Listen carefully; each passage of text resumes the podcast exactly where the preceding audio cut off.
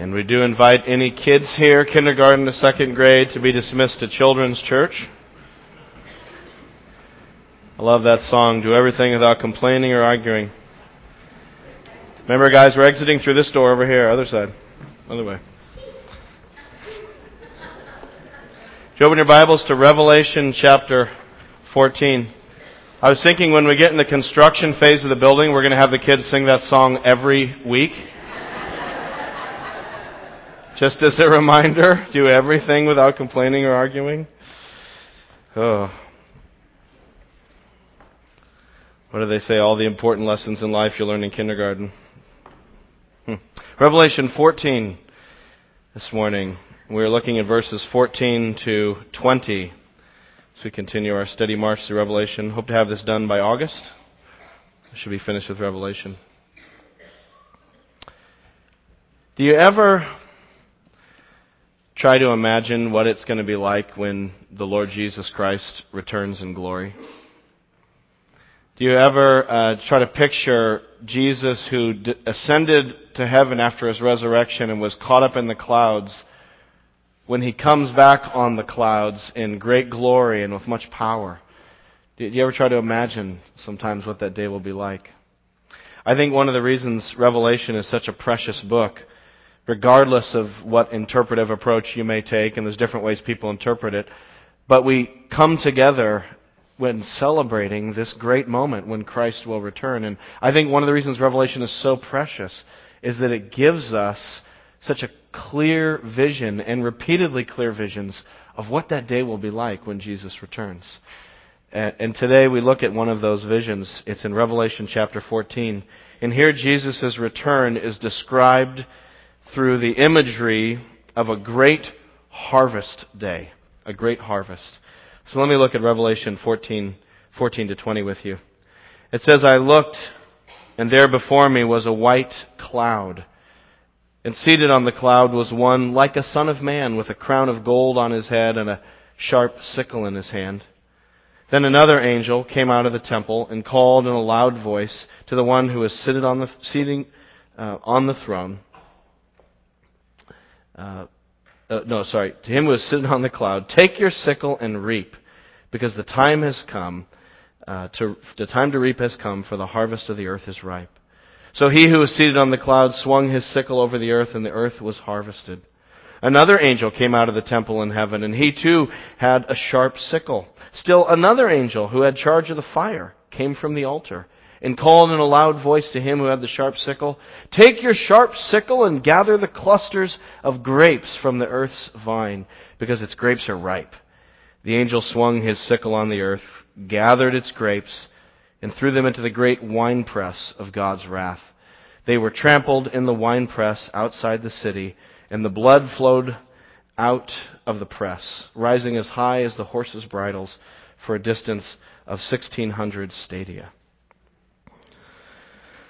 So here's a vision of Christ's return put in the language of harvest. But before we get into the imagery of the harvest, uh, as I want to sort of walk through that imagery of the harvest, th- there's sort of one quick interpretive issue you kind of have to settle as you look at this.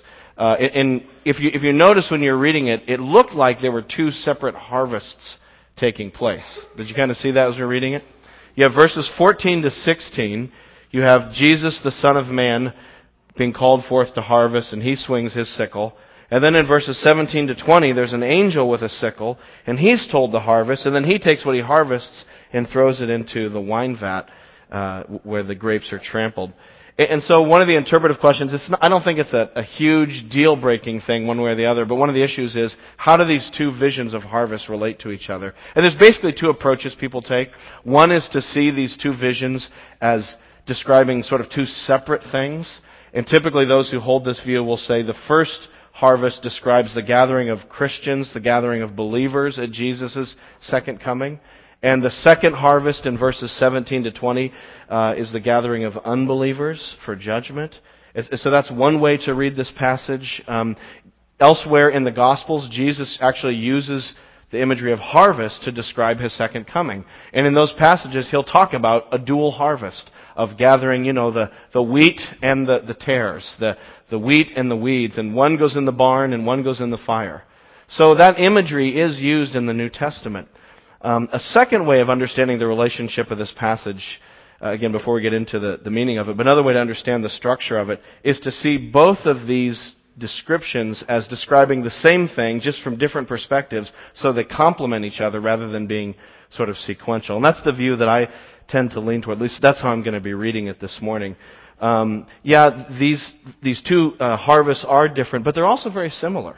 You know, you look, they have the same structure. There's a person with the sickle. The angel comes out with a loud voice and says, "Go harvest," and then the harvest happens. Um, you'll notice in verse 15 it says, Then another angel came out of the temple and called in a loud voice to him who was sitting on the cloud, Take your sickle and reap, because the time to reap has come. See that word time. The time to reap. In Greek, that's the Greek word for hour. The hour to reap has come. And that word hour in Revelation always has judgment connotations. So, so that makes me think that that first reaping is also sort of the gathering of unbelievers for final judgment.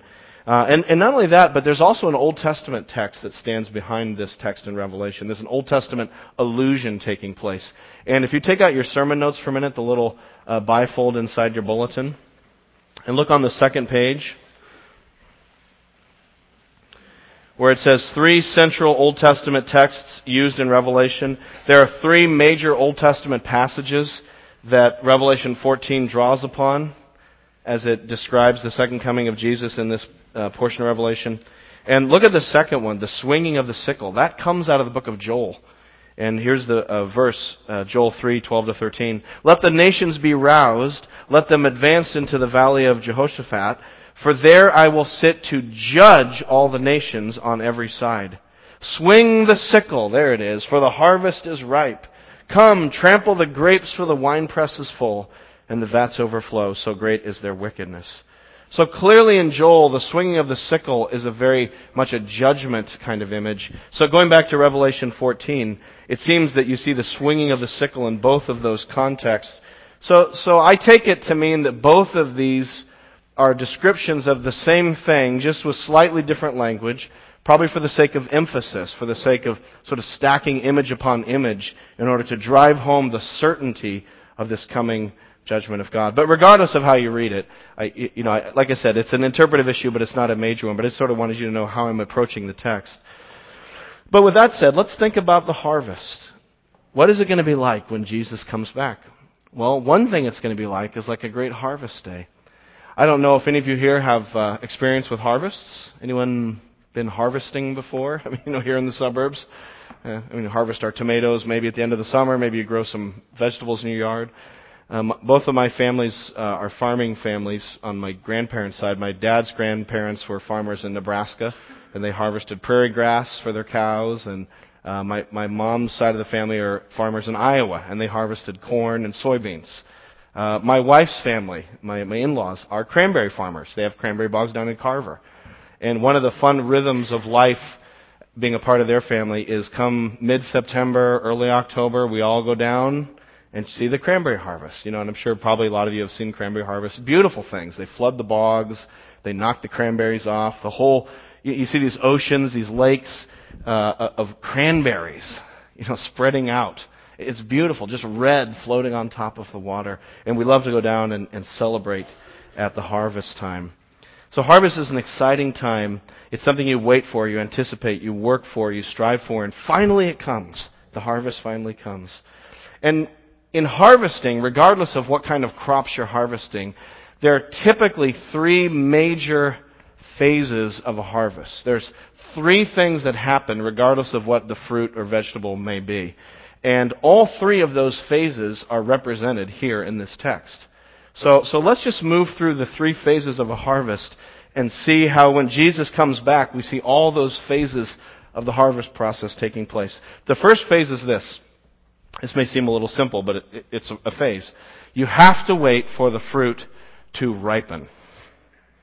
That's, I mean, it sort of goes without saying, but you should probably say it. You can't just harvest whenever you want.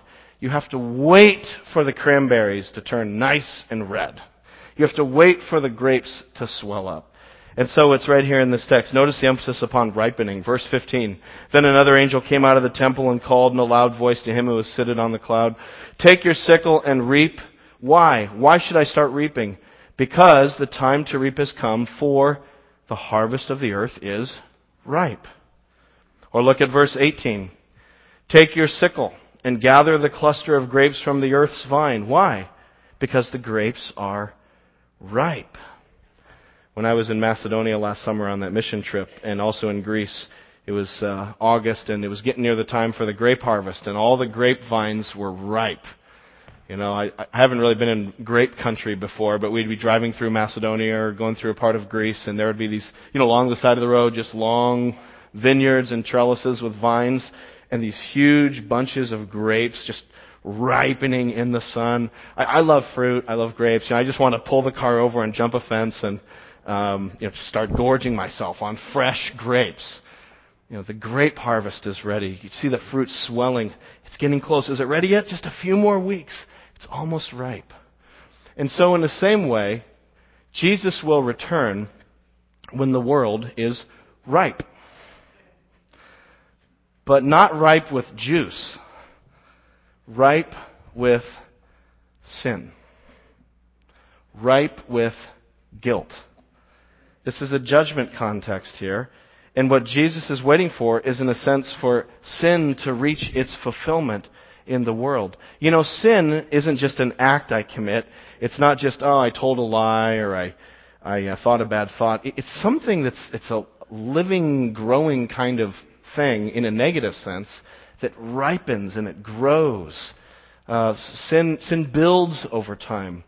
Uh, for those of you in finance, it's like compounding interest. Sin just compounds. For those of you who are bakers, it's like leaven that, that gets into the dough and it rises and, and grows over time. Sin ripens. Take a 13 year old who rejects Christ and doesn't know the gospel and stands in hostility to God. And then take a 75 year old who rejects Christ, doesn't know the gospel, stands in hostility to God. Both are guilty in God's sight. Both need Jesus' grace and mercy. Both uh, are under God's judgment until they come to the gospel. And yet, the 75 year old is so much more ripe. you know? There's something that's happening. You know, yeah, the 13 year old is already causing trouble and, you know, is, is being difficult.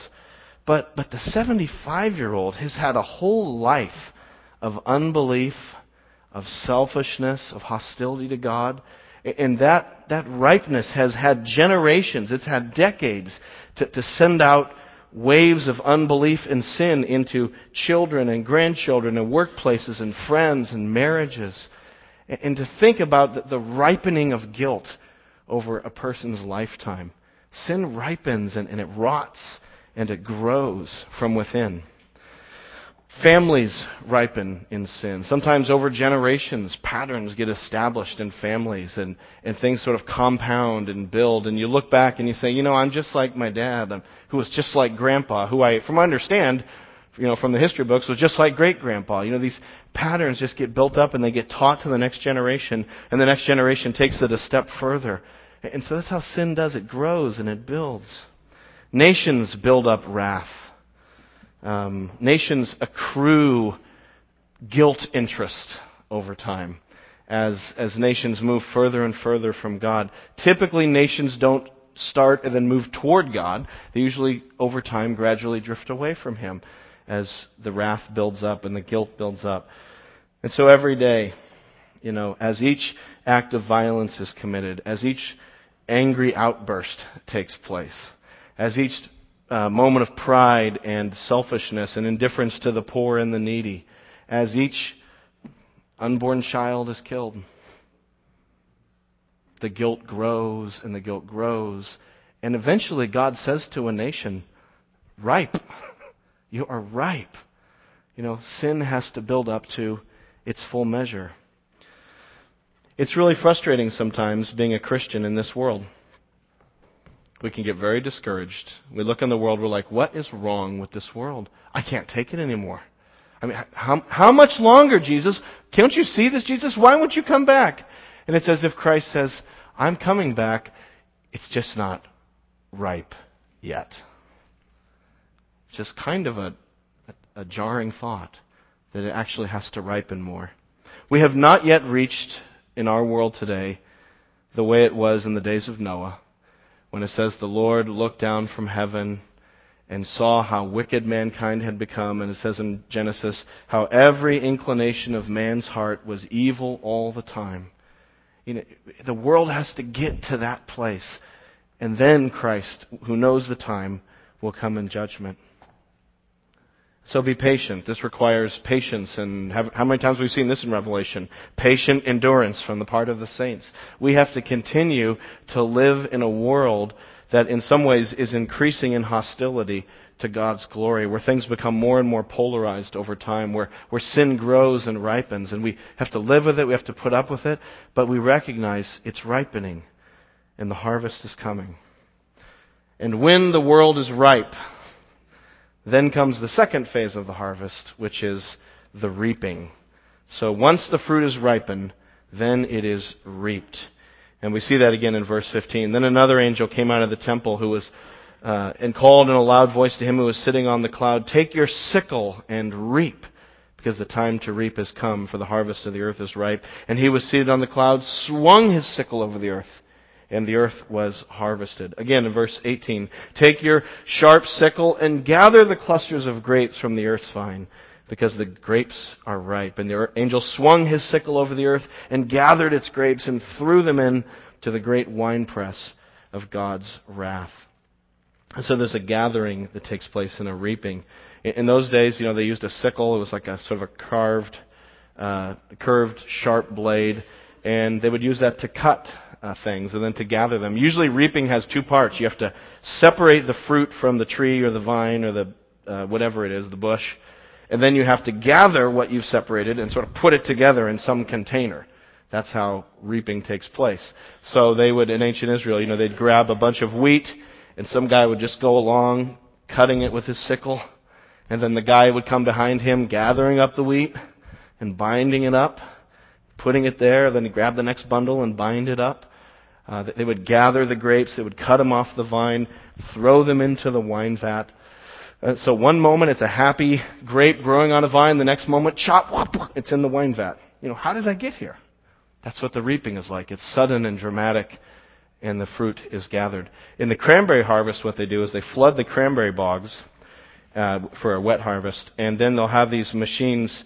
They're like little uh, buggies, I guess you'd call them. One guy sits on it. And on the front is this rotating cylinder that's like a combine, you know, for corn. Except instead of blades, it has these long sort of rubber um, bars that, that won't hurt the vine, they won't hurt the cranberry, but they'll knock the cranberries off. So they'll submerge those into the water and they'll just go along and bum, bum, bum, bum, bum, bum, and the cranberries float up as they get knocked off the vine. And then typically you wait. The wind will usually blow all the cranberries to one side of the bog. They put a big corral around all the cranberries, and then a bunch of guys just slowly pull that, that, that corral in and slowly pull the cranberries in. And then at the, the end of the, the edge of the, uh, the bog there will be a big sucker machine that, I don't know what it's technically called, a sucker machine, and it, uh, it sucks out cranberries, and then they go into a cleaner, and then they get dumped into a huge 18 wheeler. And it's so fun to like, you know, our kids would climb in the back of the 18 wheeler and to stand there in front of a wall of cranberries this high. You know, you're like, wow, and you know, you get bags of cranberries, and I get anyone here a bag of cranberries who wants one this fall. Um, Hundred bucks a bag. Um, happy to get one for you. So yeah, it's harvest, but but you know that's the dramatic process of reaping. One minute, swelled up in our pride. One minute, swelled up in our self-righteousness, you know, full of ourselves, full of our wisdom and our intelligence and our philosophy, full of our money and our, our uh, power and all the things that we think are so great about us. And then in one moment, whew, cut, picked, plopped. what happened? To suddenly realize that all of the stuff that I thought was my security and my confidence was actually just the ripening getting me ready for the great judgment day. What a terrifying, dramatic, sudden transition that's going to be when Christ returns. And notice also about the reaping. Who does the reaping? Because I think that's an emphasis of this text. Who the reapers are. Certainly they are angels. There's usually a lot of people involved in the harvest time, so there'll be the angels going forth to reap the harvest. But who is at the head of the great harvest party? As, as the reapers descend from heaven with their sickles, and, and I imagine them singing a harvest song full of joy. This thunderous song of anticipation of the harvest. You know, marching down from the heavens. Who is at the company, ahead of the company? Who's the harvest master? Who is the, the foreman calling forth for the harvest? It's the Lord Jesus himself. Verse 15, 14. I looked, and there before me was a white cloud, and seated on the cloud was one like a son of man, with a crown of gold on his head, and a sharp sickle in his hand. This reference to Jesus as the Son of Man is, of course, the second, you probably recognize this one, the second major Old Testament allusion in this passage. It's referring back to Daniel 7. If you want to, again, take out your sermon notes, and let's look at that second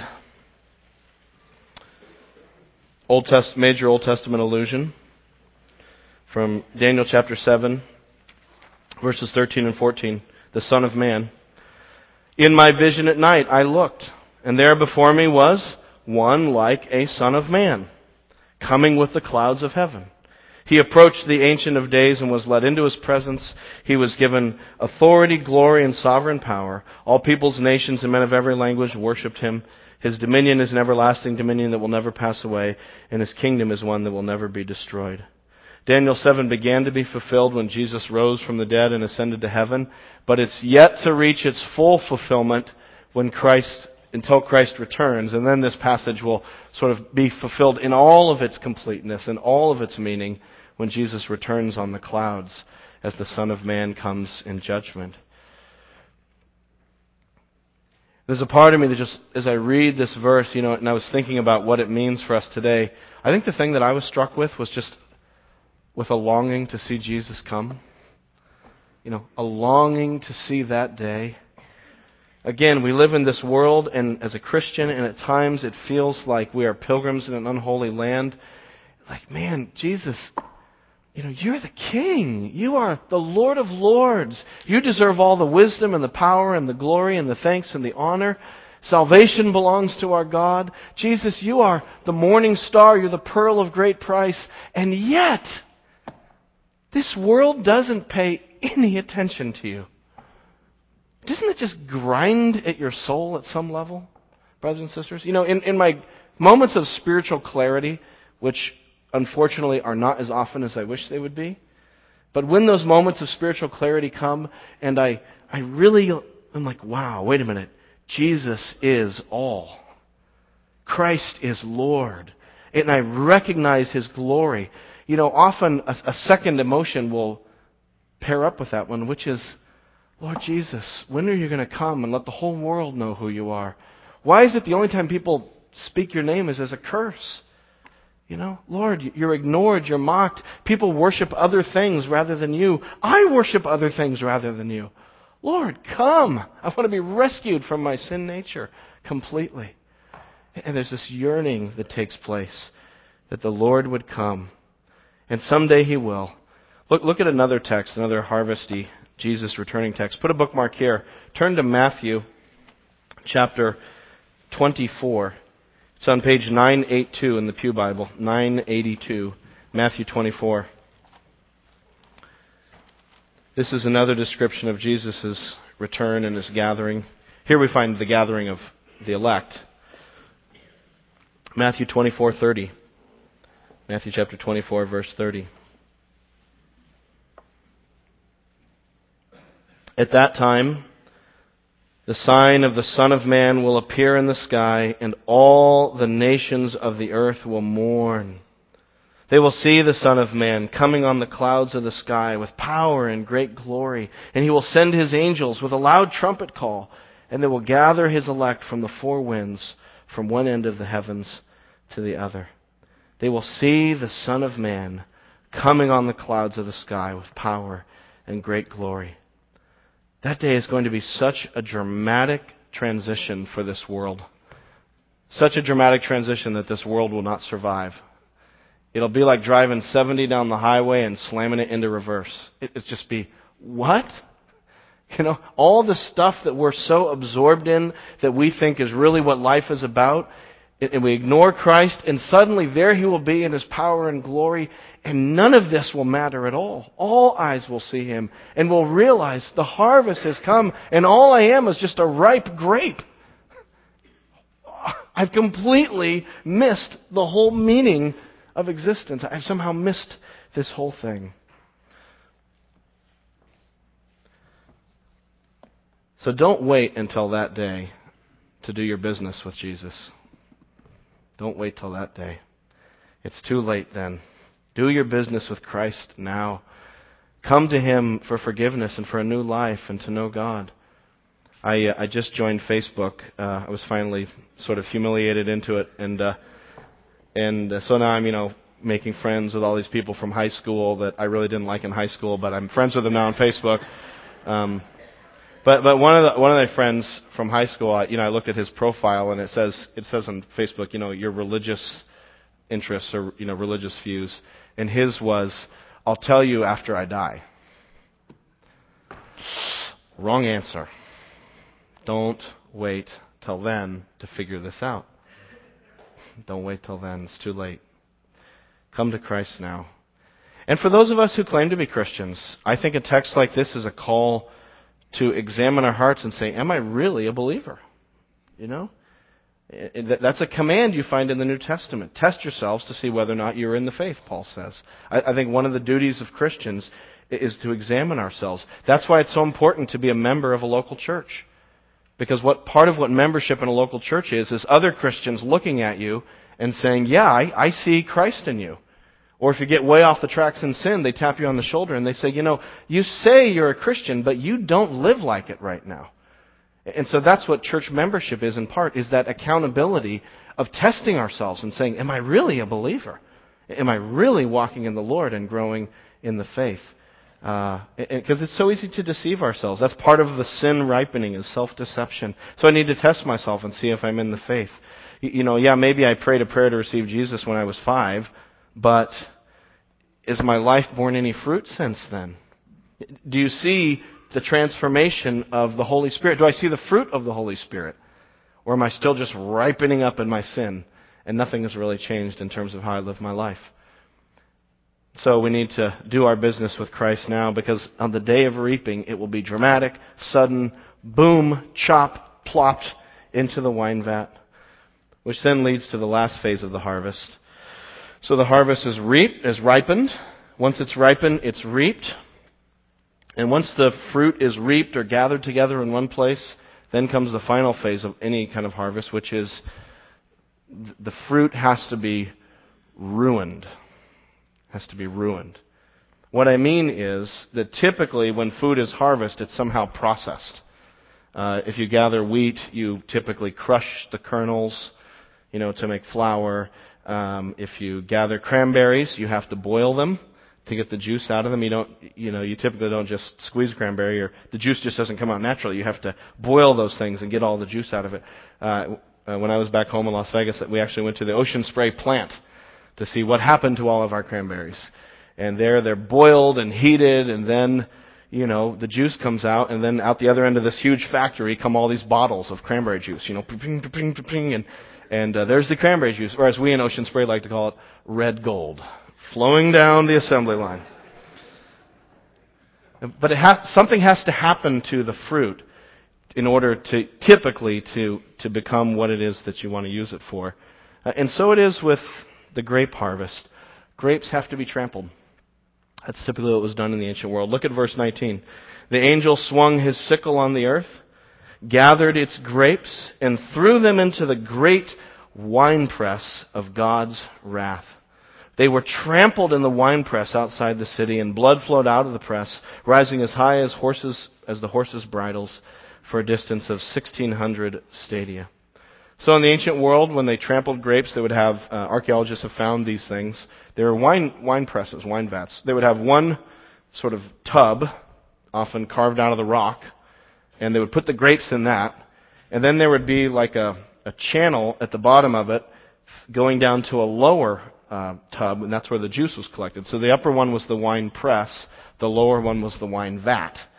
And you know how this was done. They would then put all the grapes in, and then people would just you know, wash off their feet, take off their sandals, and, you know, stomp the grapes. And it was a time of joy and excitement. You know, we could imagine little kids jumping in there and stomping. You could just kind of picture whole families gathering around and singing and stomping, and everyone's clothes are getting all grape juicy and you know, all stained at the bottom from all the red juice. And then that juice flows down into the wine vat and then begins to ferment to be made into wine. And that's the imagery here.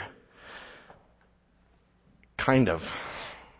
And I think this is probably one of the most arresting verses in terms of a, a very visual description of God's wrath and judgment. Because what's put into the wine vat in this text is not grapes, but the grapes are symbols of an unbelieving world, a mass of unbelievers. And what's splattering up is not grape juice. It's just a really grisly. If you think about this image, it's very horrible. But it, it should strike, the point of this image is to strike us, to show us how holy God is and how worthy of judgment the world is without Christ's forgiveness. And it is Jesus who is doing the treading. Look at Revelation 19. Turn to Revelation 19 quickly. Look at Revelation 19, 15. This is another vivid description of the return of Jesus. It says, out of his mouth comes a sharp sword. So we have a sharp sickle, a sharp sword with which to strike down the nations. He will rule them with an iron scepter. Here we go. He treads the winepress press of the fury of the wrath of God Almighty. Now notice back up in verse 13. It says, He is dressed in a robe dipped in blood. Now, your first instinct might be to think, oh, that's referring to his blood that was shed on the cross. But I think in this context, it's pretty, a, a better interpretation is, is that it's, it's the blood of the the winepress trampling. It's a really horrific picture. And this also comes out of the Old Testament. Here's the third major Old Testament allusion. Take out your sermon notes one more time. This image of God trampling down the nations in a winepress comes from Isaiah chapter 63. It's in your sermon notes, the winepress of God's wrath. Where God says, I have trodden the winepress alone. From the nations no one was with me. I trampled them in my anger and trod them down in my wrath. Their blood spattered my garments and I stained all my clothing. I trampled down the nations in my anger. In my wrath I made them drunk and poured their blood on the ground. And notice how much blood there is. I mean, that's another grisly thing. Going back to Revelation 14, verse 20. They were trampled in the winepress outside the city, and blood flowed out of the press, rising as high as the horses' bridles for a distance of 1600 stadia. So you have a measurement of depth as deep as a horse's bridle. I, I don't really know horses. What's that, like four feet? Kind of hereish? Pretty deep. And then 1600 stadia. A stadia is uh, um, about 200 yards. Um, so think of in track running a 200, that's a stadia. And so 1600 stadia, if you calculate that out, is about 184 miles. So just this hyperbolic image of, of blood. it, it's a, the point is, it's a complete, total, universal judgment against all mankind. It's massive, it's overwhelming, it's unspeakable as God's judgment takes place. And then the last thing I would point out about the ruining of the grapes is that verse 20, it takes place where? Outside the city.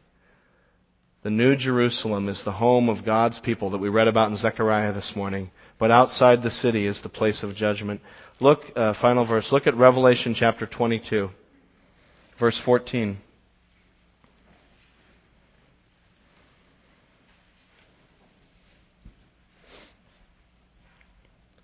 Revelation 22:14 Blessed are those who wash their robes having your sins forgiven through Christ, that they may have the right to the tree of life and may go through the gates into the city. Outside are the dogs, those who practice magical arts, the sexually immoral, murderers, the idolaters, and everyone else who loves and practices falsehood. So you have the inside of Jerusalem where God's people are, and then the outside where this ocean of blood is. It's like the, the ark. The ark was safe, and outside were the waters of judgment. And so it will be on that day. So, what do you do with a text like this? What do we do with this? What does this mean for our lives? Probably a lot of things, but let me suggest two. Two things this means. I think one application to take away from this for our lives is that we need to repent of our sins. We need to repent before we get ripe. We need to repent before we get ripe and are reaped. We need to repent before we get ripe and are reaped and then are ruined by God's coming wrath. We have to turn to Christ. We, we can't wait any longer. And the good news is that if we'll repent and turn to Christ, we'll be forgiven. Even if you're the, the 90 year old berry, you know, just completely ripe and ready to be plucked, there's still time. You know, I, I think of the, the story of that ripe fruit hanging on a tree in the book of Luke. The thief who hung on the cross next to Jesus. You know that story? Talk about a ripe fruit hanging on a tree. Was that thief. I mean, this guy had a life of villainy, crime, lawlessness. He's on the cross. He's hours, maybe minutes away from dying. You know, he's, he's laboring with each of his final breaths as he slowly succumbs to the, the agonies of crucifixion. And in that final moment, he looks at Jesus and says, have, you know, basically have mercy on me. Remember me when you come into your kingdom. You know, don't, don't forget me. Think of me. Have mercy on me. And Jesus says, today you'll be with me in paradise. And so even in that moment, at the very end, there was still time. And so Christ, Christ can save us. I don't know how full of guilt you are, but I know this. There is more grace in Jesus than there is sin in us. Christ's blood is more powerful than our sin. And so let's, let's turn to Christ. Let's come back to Him. Let's confess our sins if we've been walking in disobedience in light of this coming judgment. And then secondly, I think a second application is Let's be active in the harvest today. You know, there's two harvests in the New Testament, right? There's the final harvest day that Jesus does when he comes again. But Jesus also talks about another harvest. It's the gospel harvest that's taking place right now. It's the one Jesus talked about when he said, The harvest is plentiful, but the laborers are few. Pray for the Lord of the harvest to send laborers out into the, the harvest field. That's the harvest that we do as we go out and sow the seed of the gospel, as we love people, tell them about Christ, serve others, live a godly life in front of the world.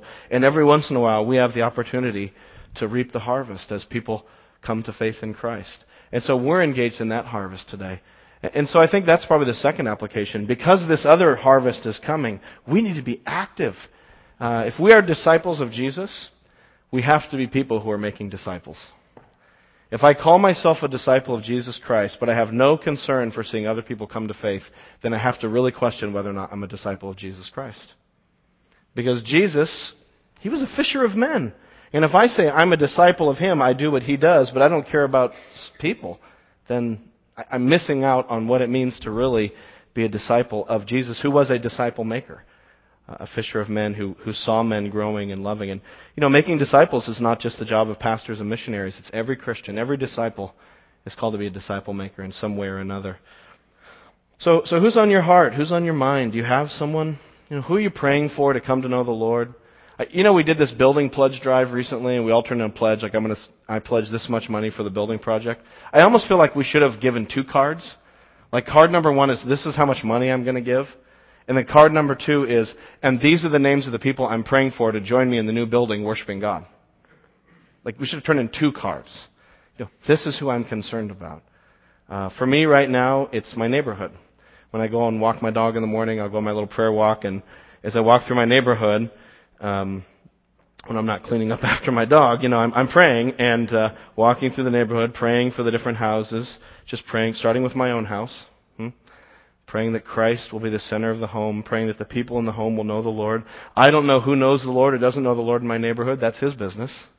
But my business is just to love people and pray for them and, and share the gospel. You know, who's, who's on your heart that God has put there as we think about harvesting? To whom do you need to share the wonderful message that Jesus Christ went outside the city, was trampled down on the cross, that Jesus Christ outside the city shed his blood as the wrath of God crushed him in our place.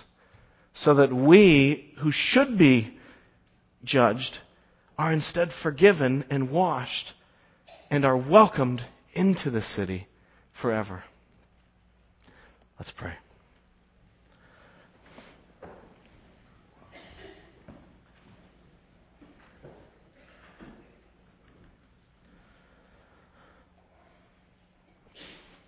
Lord Jesus, come quickly.